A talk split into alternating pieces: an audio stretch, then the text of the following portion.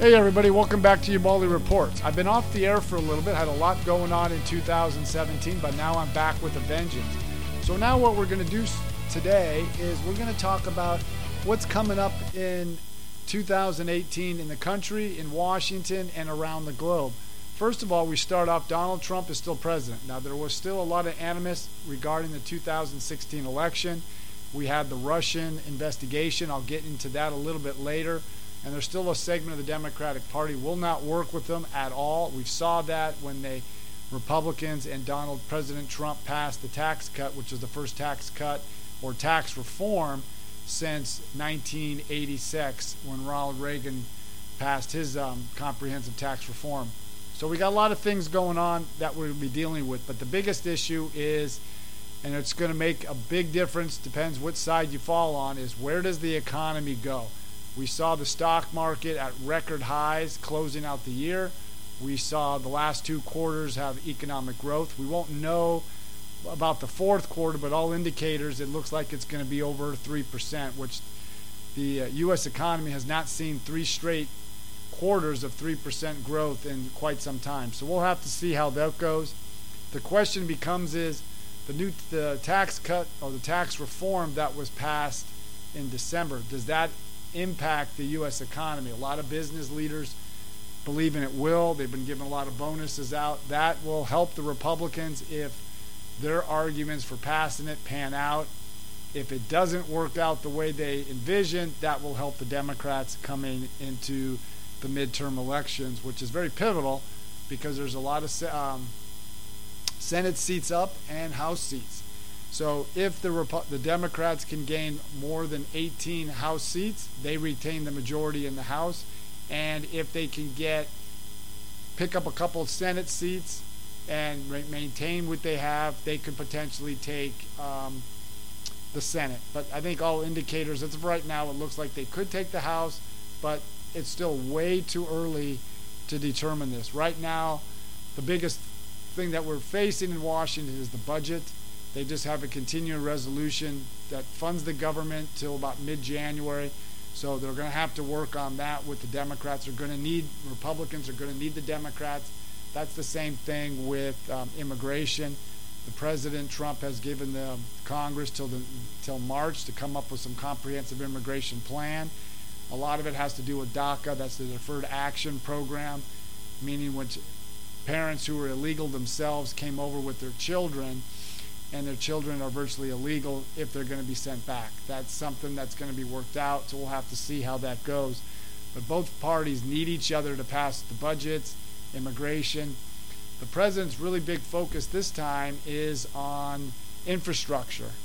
And um, he wants to do a comprehensive infrastructure spending, which is up to a, a trillion dollars at some, the latest count. So we'll have to see if the Democrats come on board and because there's a great segment of their their party doesn't want to work with Donald Trump at all, and they keep pushing impeachment. So we're going to see how this plays out.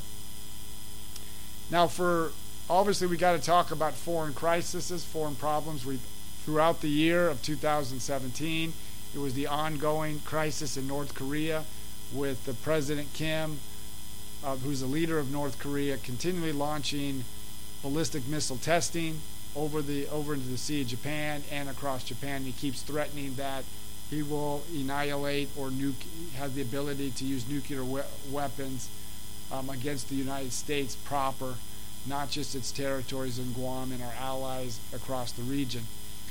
The question is, he's been launching these ballistic missiles, but they haven't perfected yet to put, be able to put a, ballist, a nuclear device on a ballistic missile and to be able to explode that nuclear missile at its target. So we'll have to see with that now.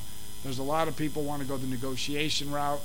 We tried that in the past with um, President Clinton, President Obama, and President Bush. That didn't seem to curb North Korea's nuclear ambitions. Uh, President Clinton cited an agreement that he would give certain economic incentives and help North Korea out if they didn't develop nuclear weapons. Well, that proved false as he cheated. President Bush tried the six party talks. That didn't work. President Obama decided, let's just ignore them. That didn't work. So now we're at the current crisis where we're at right now. So we'll have to see how this plays out. Now, that's not the only foreign crisis. You have the Middle East. Looks like ISIS is going to be defeated, but that's only part of the problem. You've got the ongoing civil war in Syria, which is looks like um, ISIS is being wiped out, but looks like President Assad is going to be, be able to remain in power. Russia is now deeper into the Middle East because of you know mistakes or by the or acquiescing by the Obama administration to allow Russia into the region. So now we have ISIS being defeated. Now the question is, what happens to Iraq? You can defeat ISIS, you can defeat an army, but if you don't have a plan for the rehabilitation, and nobody is stating that the United States should spend all its resources in rebuilding Iraq, but we're going to have to have a play because if we don't, and most of the areas that were destroyed were in the Sunni areas, so if they feel marginalized or abandoned or left to their own devices, we could see another terror army or another terror organization replace ISIS. So we'll have to see how that goes. We could leverage the Gulf states, Saudi Arabia, the Persian Gulf countries, and see get their input and get their financial resources to help out with the reconstruction of Iraq. If not, Iran will come in. Currently, we're seeing problems within um, a protest spreading throughout Iran. It's kind of small for now. We'll see how that plays out. They're frustrated about their economic issues, so we'll have to see how that plays out. But the big thing that's looming is the Russia investigation. Ever since President Trump won the election, Democrats have been pushing the narrative of that he colluded with Russia to throw the election to himself. What we haven't had so far is any proof or any evidence or any kind of crime that was committed. Now, so far, we have um, Lieutenant General Michael Flynn and one other individual pled guilty to lying to the FBI. All they did was, not all they did, but the problem they lied was, which he didn't need to, is they met with Russian officials after the election.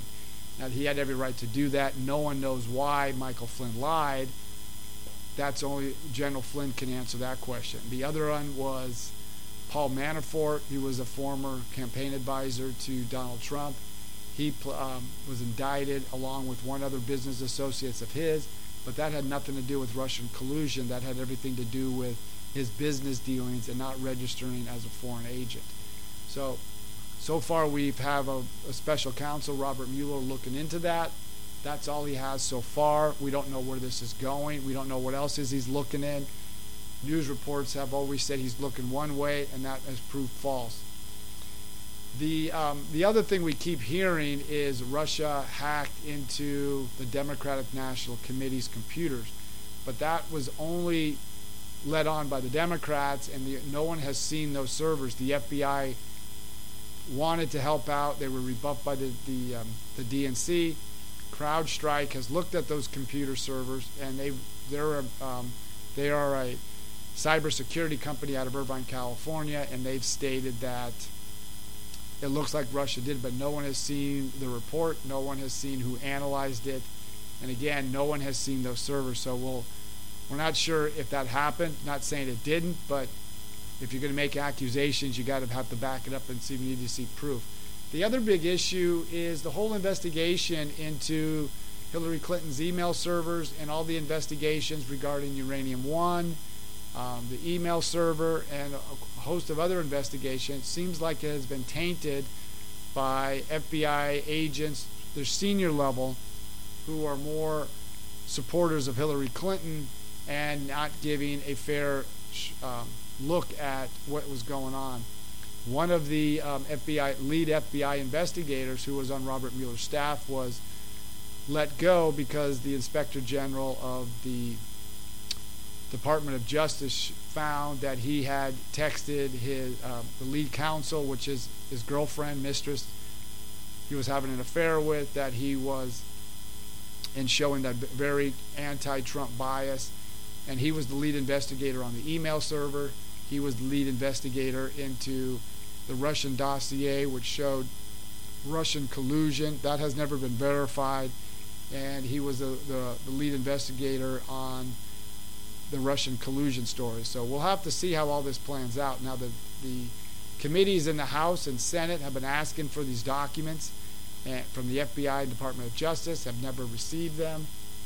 So we'll just have to see what goes on. Now, the FBI and the DOJ were given to close of business actually to today, which is January 3rd, to cough up those documents that the House Intelligence, um, Judiciary, and Oversight Committee have asked. Now, Devin Nunes, Republican congressman from California, is the chairman of the House Intelligence Committee, and he requested the DOJ and the Department of Justice, well, that is the Department of Justice, and the FBI re- give up all the documents related to these investigations, including was the dossier used to get a FISA warrant, which is a Foreign Surveillance Act warrant, to conduct surveillance off Donald Trump and his associates.